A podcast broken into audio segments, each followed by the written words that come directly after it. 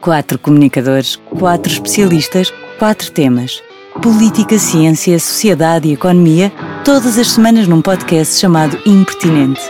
Olá, eu sou o Pedro Vieira e estou aqui novamente para fazer com que a Raquel me conte como se cozinha a política. E eu sou a Raquel Vaz Pinto e venho, de novo, mostrar ao Pedro como na política não existem receitas fáceis.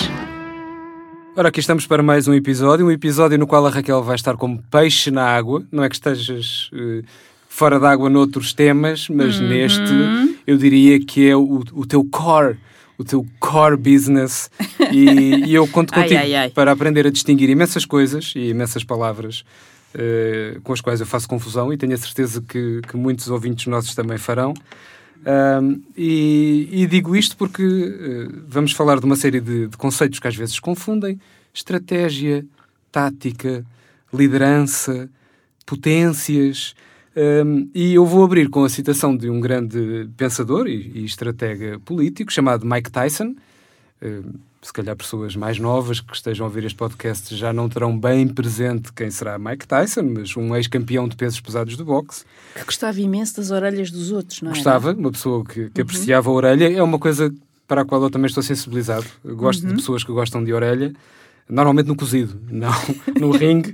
E Mike Tyson tem uma citação absolutamente extraordinária que tu me apresentaste, que diz mais ou menos, eu vou traduzir para português, que diz mais ou menos o seguinte: toda a gente tem um plano até ao momento em que leva um soco na boca.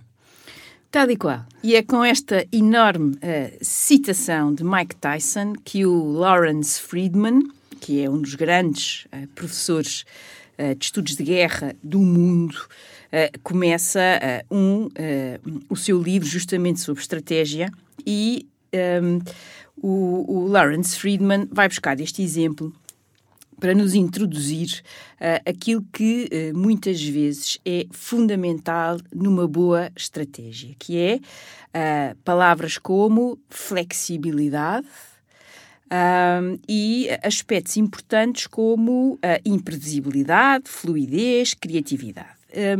O Lawrence Friedman aqui, o que ele nos diz, e também porque de facto a palavra estratégia e a palavra tática, nós hoje usámo-las de forma muito frequente e muitas vezes de forma incorreta. Às vezes de forma indiferenciada até, não é? Confundindo as duas coisas. Confundindo as duas coisas, e também para que os nossos ouvintes, nós pensámos neste programa tendo em conta o contexto da guerra que está a correr na Ucrânia e em relação à qual, de facto, a estratégia, a tática, a geopolítica, a geoestratégia passaram a estar mais presentes no nosso cotidiano, e esta é a nossa contribuição para ajudar a perceber, do ponto de vista conceptual, o que é que nós temos pela frente e aquilo que nos espera enquanto esta guerra continua e continua de forma sistemática e terrível.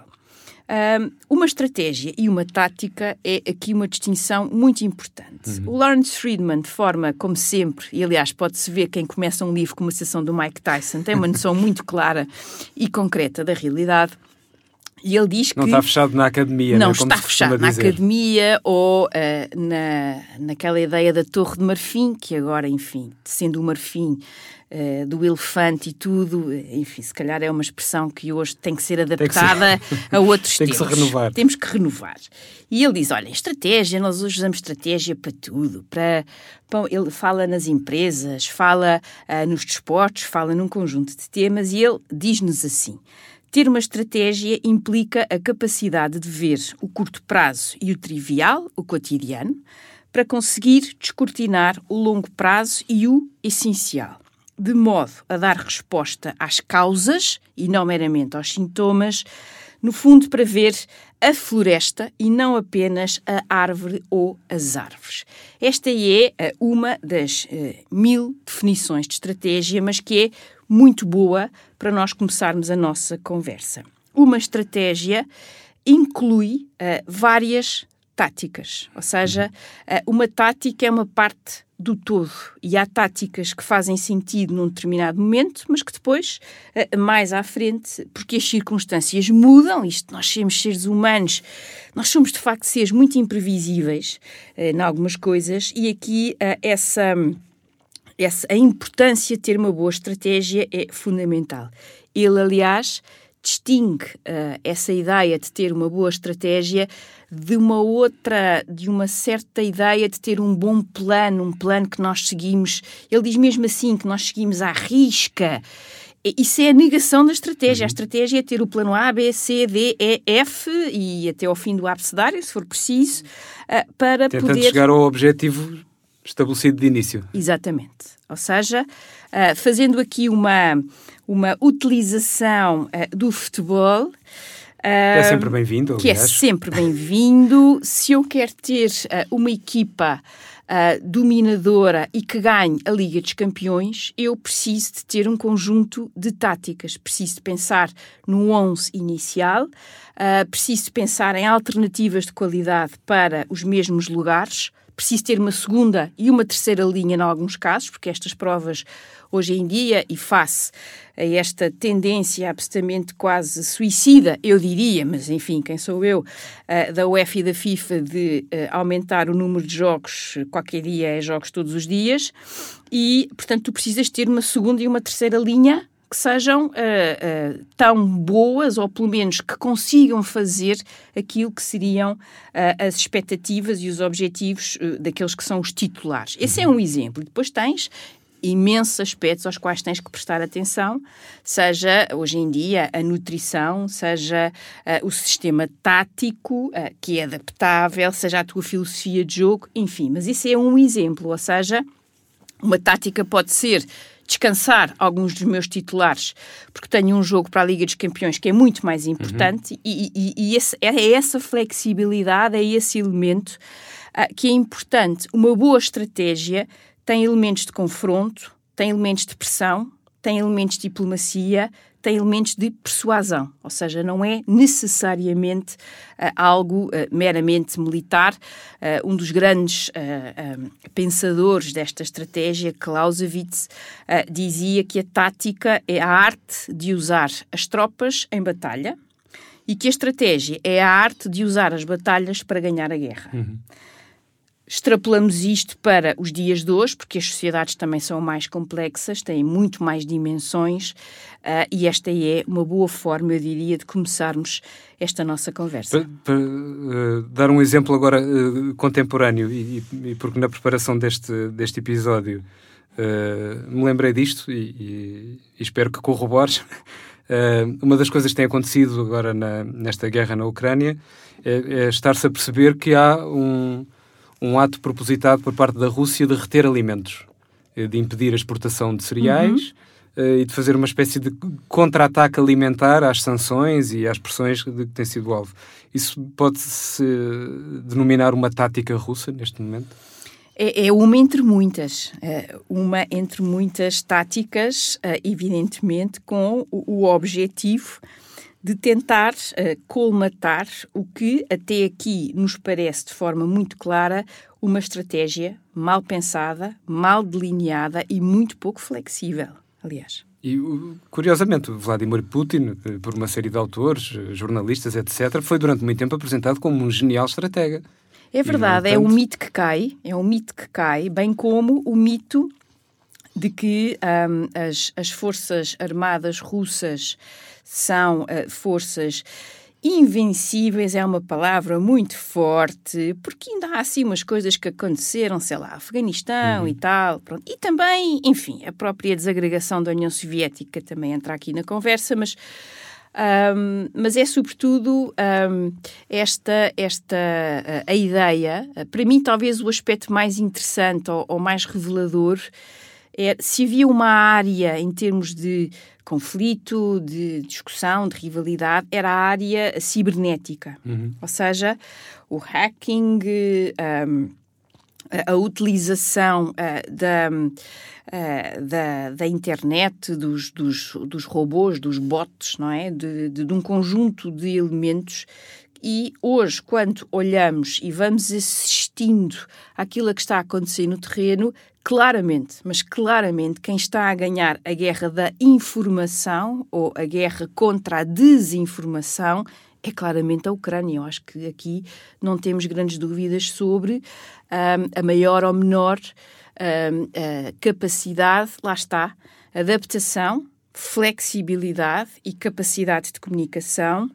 E depois um elemento que também é aqui muito importante nestas coisas entre estratégia e tática, que é muitas vezes as grandes potências ou os países, os grandes estados, muitas vezes, enfim, entusiasmam-se muito com algumas das suas capacidades, porque têm um grande território, uma grande economia, ou seja, há características à partida que determinam que, de facto, há aqui, se pensarmos naquela frase célebre do George Orwell, todos os animais são iguais, ao que depois foi adicionado, mas há uns que são mais iguais do que outros, não é? Isto também se aplica na realidade. Há países, seja pelos recursos naturais, seja pela sua posição geográfica, seja pela sua economia, população, enfim, depois também varia aqui um pouco, à partida têm estas condições, não é garantido, mas à partida têm autoconvencem-se de alguma maneira. E autoconvencem-se que há aqui que o tamanho é tudo. Não é de todo. E aqui eu diria que esta Ucrânia tem revelado um aspecto que é muito comum nas guerras em que há uma grande diferença, uma grande assimetria em termos de poder, que é, e que basta pensarmos no Vietnã, face ao que foi a campanha dos Estados Unidos, muitas vezes lutar pela nossa nação, lutar pela nossa casa, lutar pela nossa família, pelos nossos amigos, muitas vezes faz toda a diferença no que toca à mobilização das pessoas, neste caso dos cidadãos ucranianos, para se defenderem numa guerra que inequivocamente, não há aqui volta a dar, inequivocamente foi uma guerra de agressão feita pela Rússia no seu território. Isso é curioso, é um ativo tático, digamos assim, que não se pode mensurar, não é? Não consegues medir à partida se a mobilização, se a moral das pessoas ou a forma como vão reagir, isso não pode ser medido antes de tudo começar, no fundo. Não pode ser medido, é muitas vezes imprevisível e por isso mesmo é surpreendente, mas essa é, eu diria, uma vantagem de se estudar a história como deve ser, ou seja, a história com todos as suas fotografias, as suas leituras. Nem sempre o mais forte vence. Acho que devia ser assim uma coisa um bocado óbvia, mas é um bocadinho, há aqui há uma tentação. O Williamson Murray, que é outro dos grandes pensadores, porque hoje são temas que já foram pensados e repensados ao longo de tantos séculos. E, portanto, podemos polvilhar o episódio de citações. Podemos polvilhar o episódio, adoro polvilhar, uns polvilham bolos, nós polvilhamos episódios com autores e citações, acho maravilhoso. E ele fala sobre esta ideia da grande estratégia, que logo assim a pessoa ouve grande estratégia e fica logo entusiasmado. E ele diz-nos assim, a estratégia é equilibrar riscos. Acima de tudo é assegurar que esse equilíbrio é o equilíbrio certo nas áreas que mais interessam. O que é que distingue a grande estratégia? Para já, não está ao alcance de todos, ou seja, à partida são os grandes estados que têm as condições para poder pô-la em prática, mas e aqui são tudo palavras dele, é ter uma visão focada nas possibilidades do futuro, ao mesmo tempo que nós nos vamos adaptando às realidades do presente. Ou seja, é pensar a médio, a longo prazo, não descurando o presente. Porque tu muitas vezes podes ter uma visão extraordinária, se tu não dás resposta ao que está a acontecer no momento, tu deixas de ter apoio para depois poderes pôr em prática. Enfim, tendo em conta o nosso último episódio, nem todos são otimistas. Também, nem todos. Vamos dizer que alguém quer fazer um plano quinquenal e depois começa a correr mal e não se tem atenção ao presente. Só quando se é um ditador sanguinário é que depois se consegue lidar melhor com as desilusões das pessoas. É verdade, e não só com as desilusões das pessoas, e mesmo quando as pessoas estão mesmo muito desiludidas, é apagá-las da fotografia. Isso também dá imenso jeito em ditaduras, porque nos ajuda a reescrever a história de acordo com aquilo que nós queremos.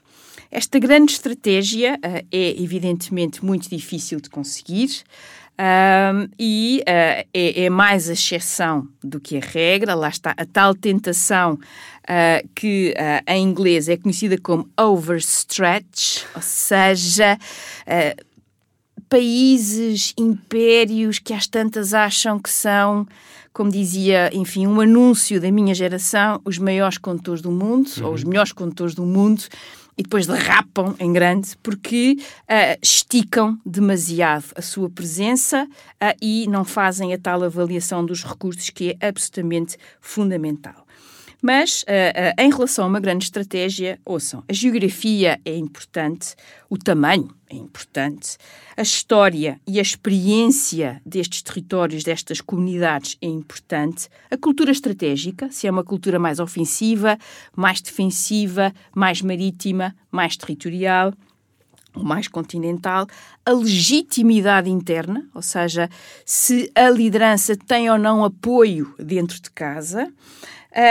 Agora vamos dar aqui um toque germânico que tem a ver com esta ideia da Weltanschauung, ou seja, a visão do mundo, o modo como nós somos moldados pela nossa religião, seja ela no seu registro mais tradicional, seja naquilo a que fica conhecido na literatura como as religiões seculares, ou seja, aquelas ideologias às quais nós entramos de forma dogmática, as próprias ideologias ou mesmo a nossa cultura. A inovação tecnológica é absolutamente fundamental. Enfim, estes autores apresentam-nos aqui um conjunto de aspectos que têm que ser todos interligados. Mas aquilo que depois faz toda a diferença nesta grande estratégia é aquilo que Williamson Murray destaca como: nós, para isto tudo funcionar, a liderança é absolutamente fundamental. E a liderança, ou as melhores características, ou as características mais importantes de uma boa liderança, não é não falhar. É aceitar que se errou, que é tão difícil, e aprender com os seus erros. E esta é também uma expressão que ele utiliza. Compreender bem, ou seja, ter uma fotografia realista de quais são as nossas forças e as nossas fraquezas, mas também do nosso inimigo ou do nosso rival. E é essa capacidade de saber liderar, neste sentido, que faz aqui toda a diferença. E aqui entramos numa segunda distinção, que é também muito importante e que, quando olhamos para o conflito na Ucrânia, ela acaba por fazer sentido, que tem a ver com esta diferença entre o que é a geopolítica e o que é a geoestratégia, que são também dois conceitos que nós usamos muito. Eu aqui vou recorrer a um autor, que é o Jakub Grygiel, que diz-nos assim: a geografia de cada país, é algo de constante, é o que é. Pode ser sorte, pode ter sido conquista, pode ter sido mais olho, mas chegar o que é primeiro. Facto, chegar primeiro também tem ajudado muito e, portanto, a geografia é aquela constante. E ele diz-nos, o que é a geopolítica? A geopolítica é a combinação daquelas características do território, por exemplo, os recursos naturais, com a atividade humana, ou seja, o que é que eu faço daqueles recursos? O que é que eu faço daquela posição geográfica? Seja através da minha economia, seja através da inovação tecnológica, que vai alterando, modificando aquilo que eu tenho no meu território. Ele dá o exemplo dos recursos naturais, em particular o petróleo. Há países ou territórios que tiveram a sorte de terem petróleo, mas que depois também, de forma... Ou a nafta, como se diz na Odisseia da Asterix...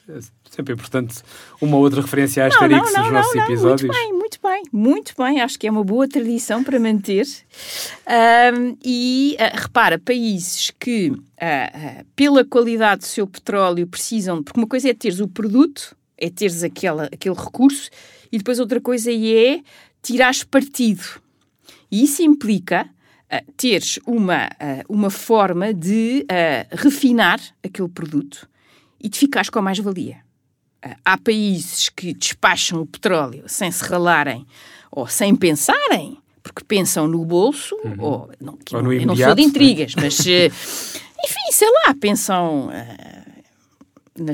nos dividendos imediatos e, sobretudo, próprios, ou países que investem, ou seja, alocam parte daquele dinheiro que ganham e o que é que fazem? Investem na refinação para depois poderem vender um produto no qual ficam com boa parte daquela mais-valia. Isso é um exemplo entre muitos. Isto é a geopolítica, ou seja, é o que é que eu faço, como é que eu me posiciono relativamente àquilo que eu tenho. Por exemplo, Singapura, aquela cidade de Estado, vá lá, que tem uma posição geográfica extraordinária, no Estreito de Malaca, e que ao longo, não só foi fundada pelos britânicos, aquilo era uma grande volta, e depois vem a liderança de Lee Kuan Yew, que tornou Singapura, do ponto de vista do shipping, do transporte, do ponto de vista financeiro, um colosso. Mesmo sendo um território minúsculo com uma população minúscula, pelo menos comparativamente a outros vizinhos, quiçá com populações maiores. Isto é a geopolítica. Depois temos a geoestratégia. E aqui o nosso amigo Jakub, porque o sobrenome eu já disse uma vez e tive muita dificuldade em dizê-lo de forma certa. Quem quiser que ande para trás, exatamente, é muito fácil, faça aqui plataformas. Exatamente. É a junção da parte geo com aquilo que eu faço em termos de escolhas. Ou seja, é a direção dos esforços estratégicos de um Estado. Ou seja, as escolhas que eu faço, olhando para o mundo, olhando para a minha vizinhança, em termos de as escolhas que eu faço de projeção de poder e influência, a direção geográfica que eu dou em relação ao que é a minha estratégia, a minha política externa. Isto são tudo palavras do Jakub e, ou seja, quando pensamos, por exemplo, Portugal e a sua relação com o que é o Atlântico, quando pensamos no Império Romano e o Mar é Nosso. Já lá vamos. Ou quando pensamos agora os Estados Unidos a projetarem o seu poder e a sua influência, maximizando os seus recursos, por exemplo, no Indo-Pacífico, ou a China a esticar a sua zona de influência através da ideia da nova rota da seda. Portanto, estes são alguns dos aspectos que aqui são absolutamente fundamentais.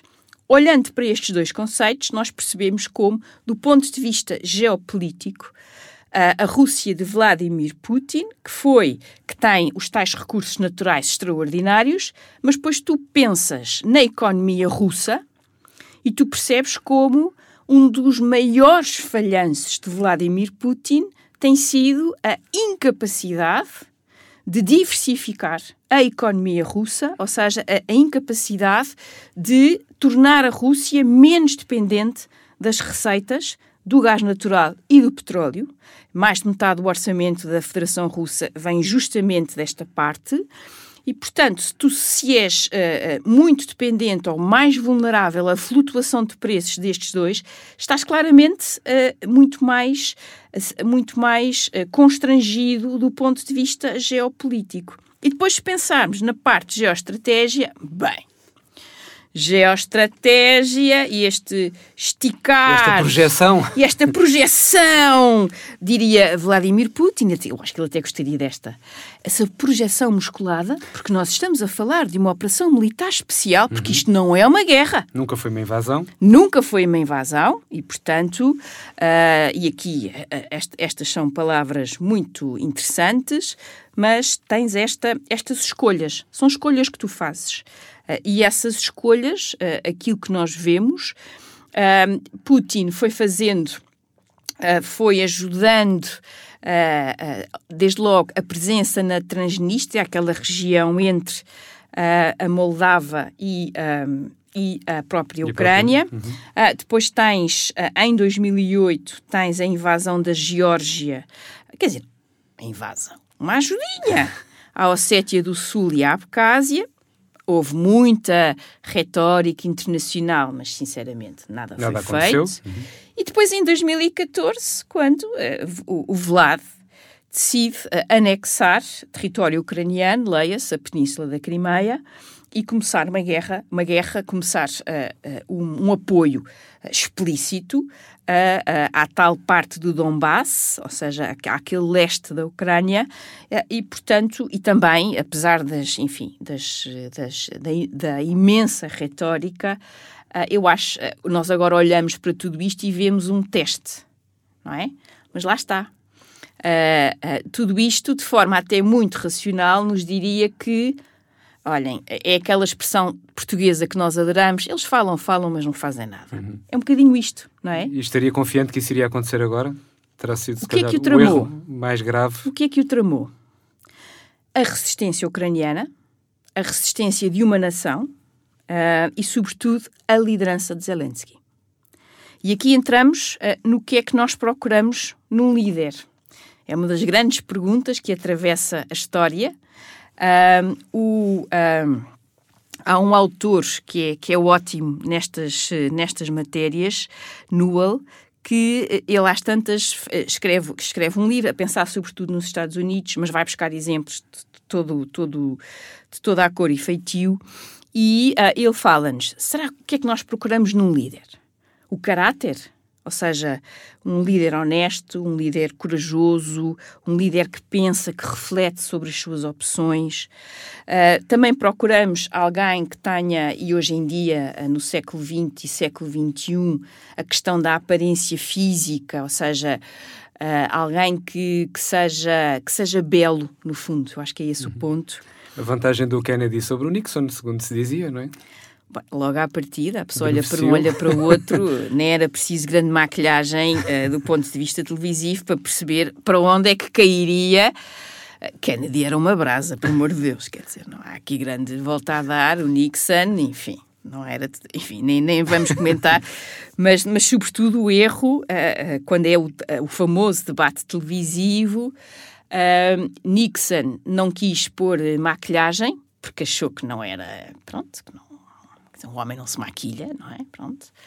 E um homem honesto como ele tinha que se mostrar como era. Olha, não é? Honesto é que é bem a boa palavra.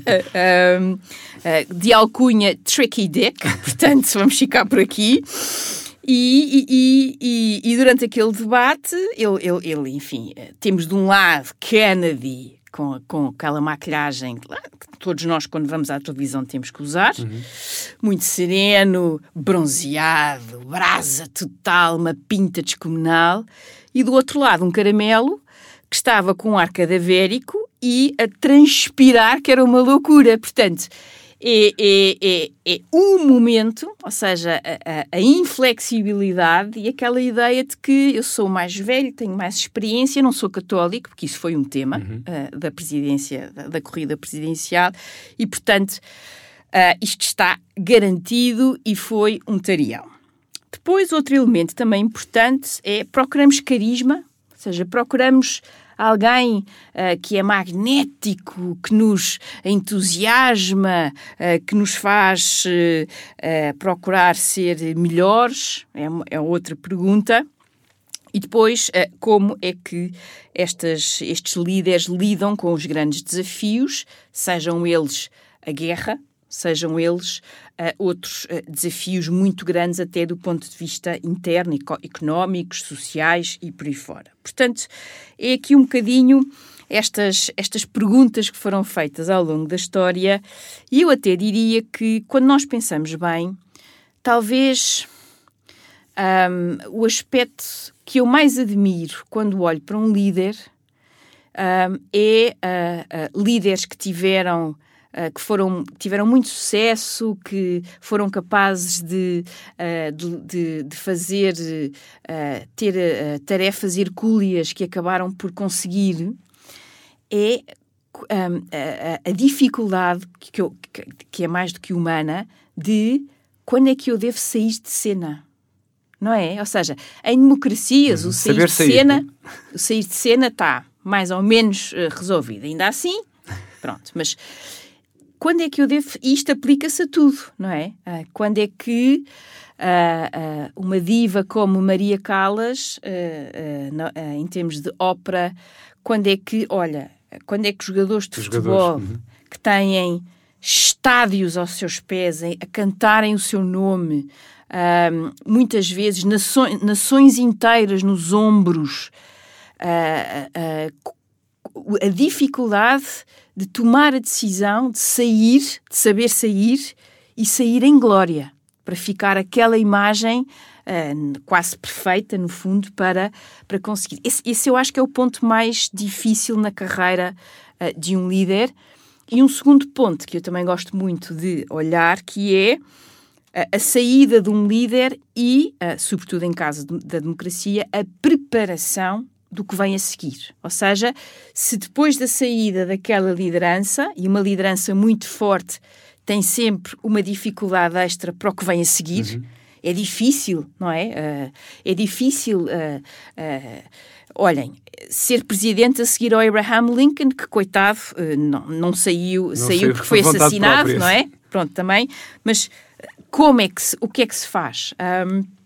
E outros, e esse aspecto também é importante, ou seja, se depois daquela liderança as instituições saem reforçadas. Eu acho que esse também é outra forma de avaliar o legado de uma boa liderança, que é sempre muito difícil de fazer.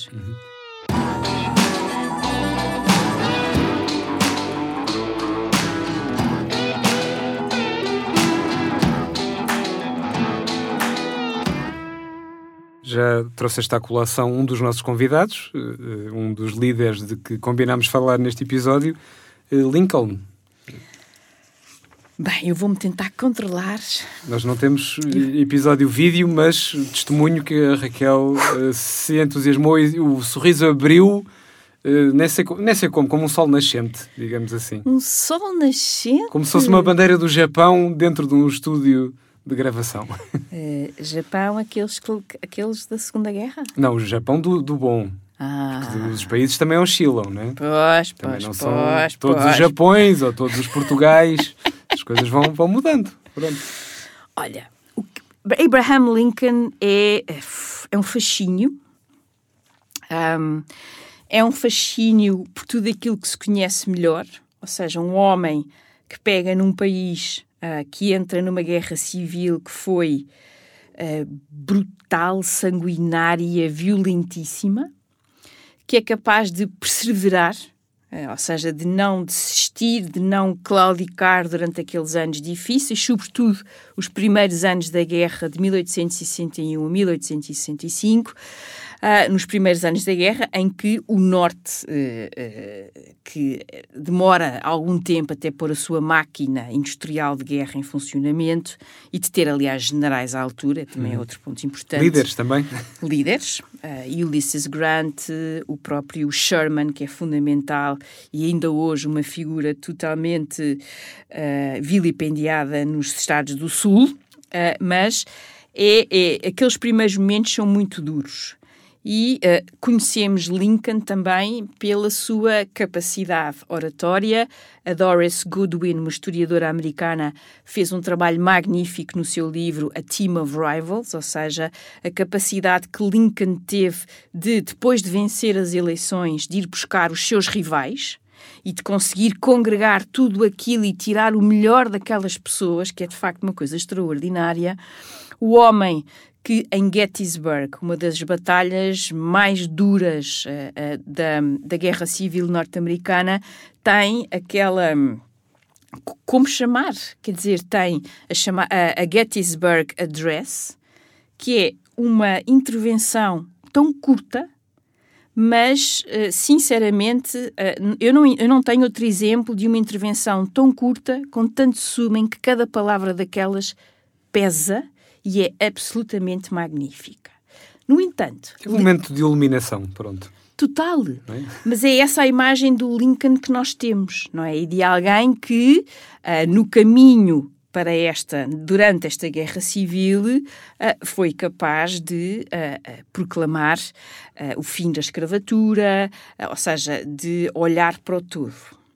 E este é o Lincoln. E depois, quando vamos a Washington, o Lincoln Memorial, que é um lugar, eu acho, mágico. Nós sentamos naquelas escadas com o Lincoln atrás e vemos todo aquele Washington. É um sítio, mesmo com 3 milhões de turistas às vezes, é um sítio magnífico. Mas quem tirasse uma fotografia ao Abraham Lincoln antes... Nunca diria que estava ali, quiçá, e agora note também o que eu vou dizer, quiçá o melhor presidente que os Estados Unidos teve, ali com o Franklin Delano Roosevelt. São assim os meus dois presidentes que de facto foram extraordinários. Em 1860, quando ele vence as eleições, um jornal da época, o New York Herald, escreve de forma, mas totalmente escandalizada, "The conduct of the Republican Party in this nomination is a remarkable indication of small intellect, growing smaller.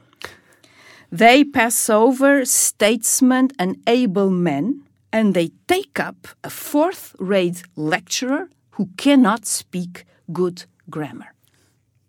Ou seja, esta é... Um burro. Escolheram um burro. Um burro de quarta categoria, como aliás aqui é dito. E porquê?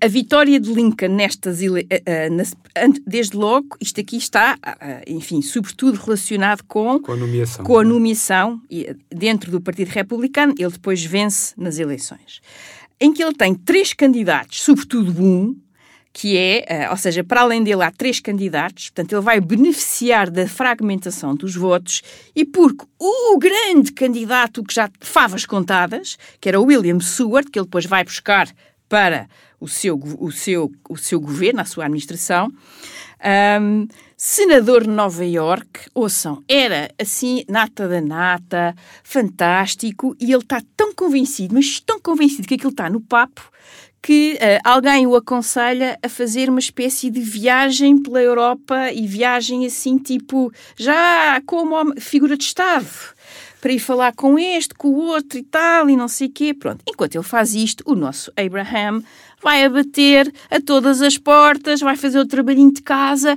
e, sobretudo, tem imenso cuidado em nunca dizer mal do Seward, do Chase, e depois há aqui também um terceiro candidato que é menos importante para a nossa conversa.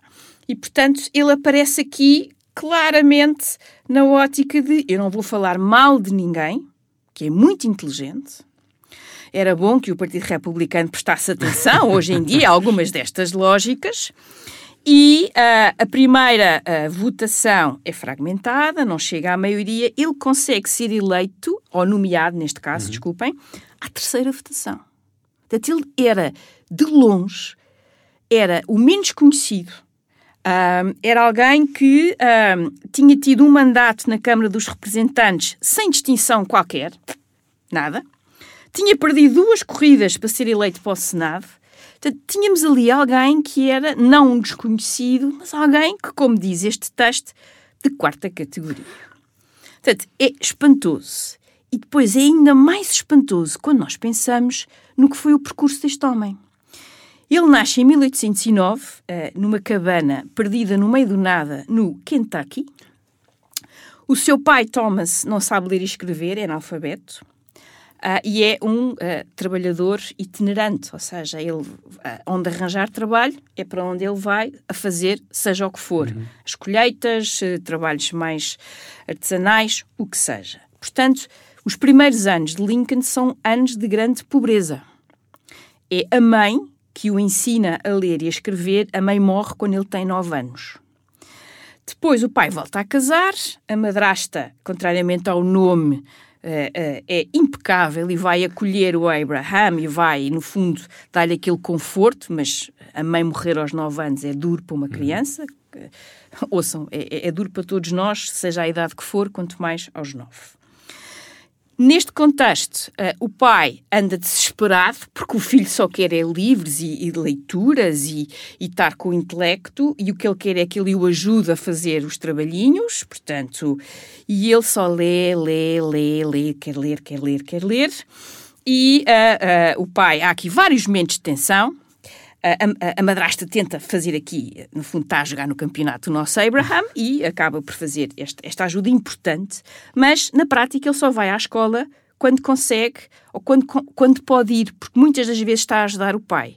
Pois o pai dá-lhe tarefas, isto é muito bem contado, e de repente ele está distraído e lá está o Abraham a ler umas coisinhas, o outro passa-se, pronto. Quase parece ficção. A relação é muito tensa. E ele, às tantas, decide, aos 22 anos, fazer-se à vida. E lá vai ele. É um autodidata. Abraham Lincoln vai trabalhar na prospecção, porque naqueles tempos a prospecção dos territórios, sobretudo nos correios, onde aproveita para ir lendo. Os livros são caros, portanto não são muito acessíveis. Muitos deles são emprestados, o que vai fazer com que Abraham Lincoln desenvolva a capacidade da memória.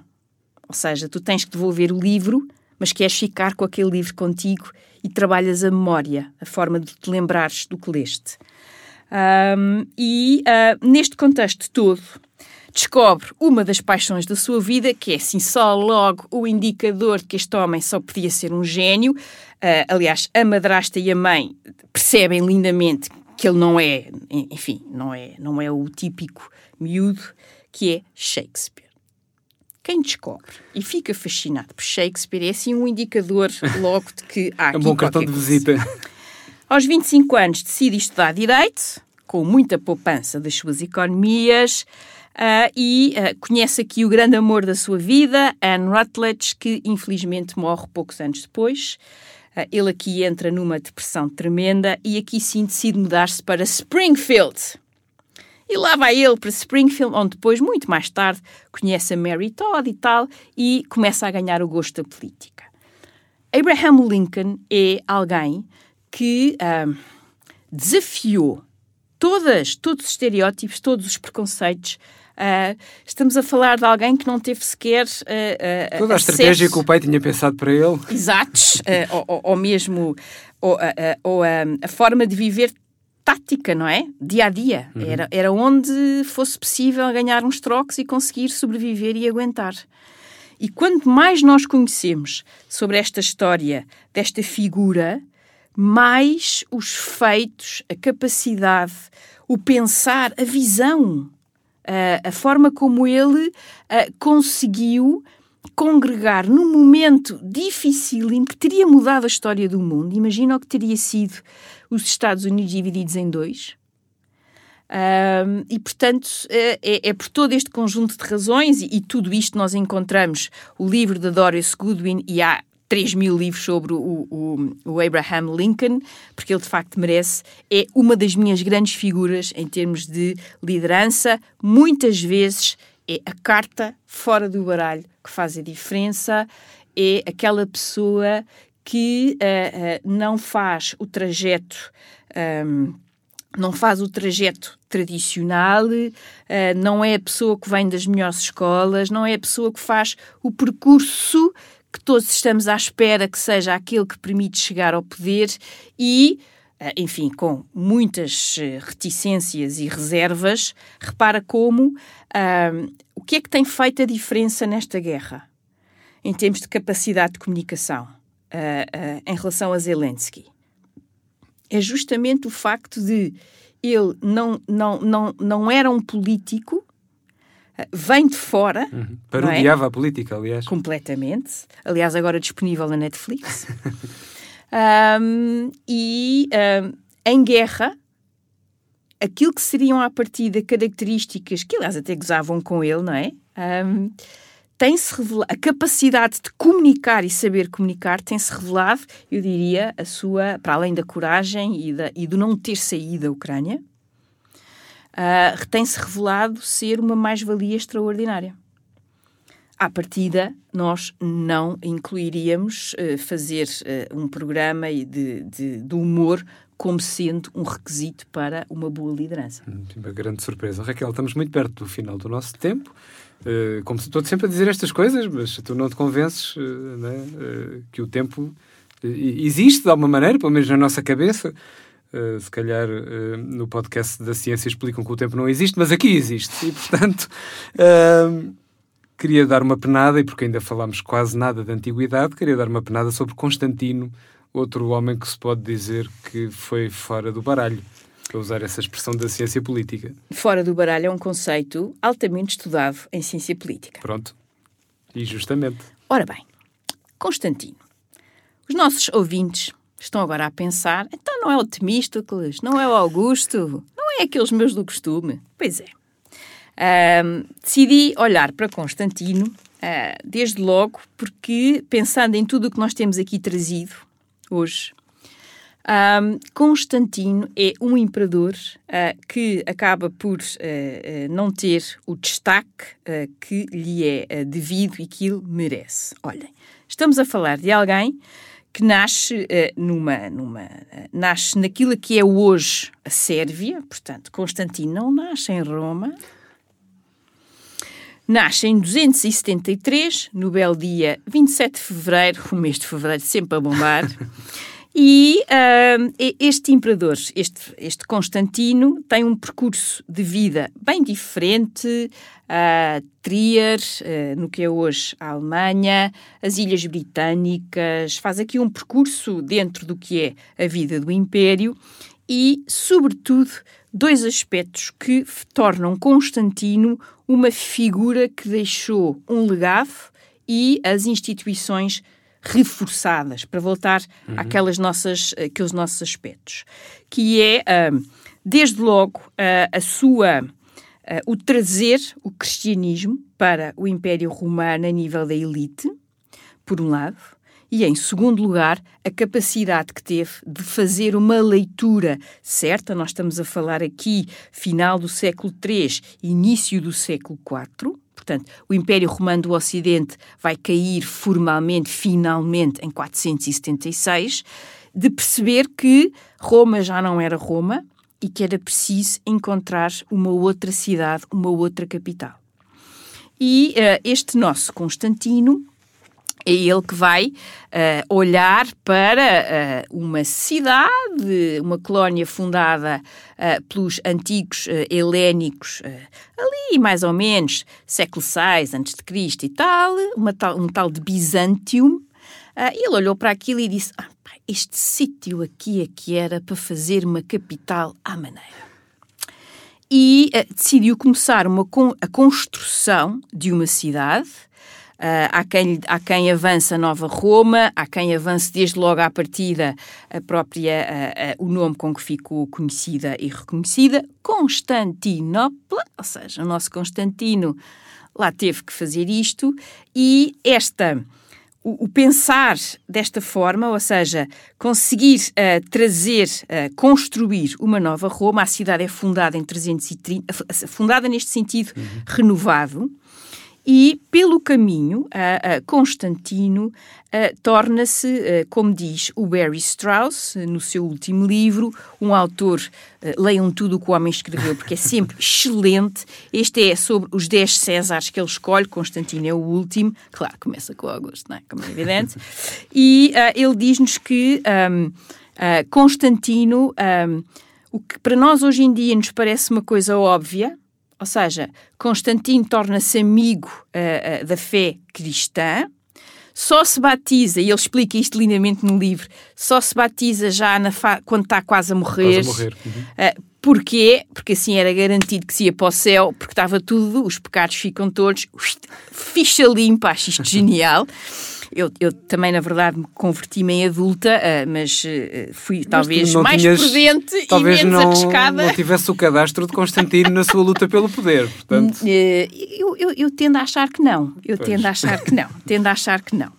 Mas, e nós pensamos, claro, isto era óbvio, não era óbvio de todo. Aliás, um dos aspectos mais interessantes desta caracterização do Constantino é que o cristianismo, à época, é uma minoria.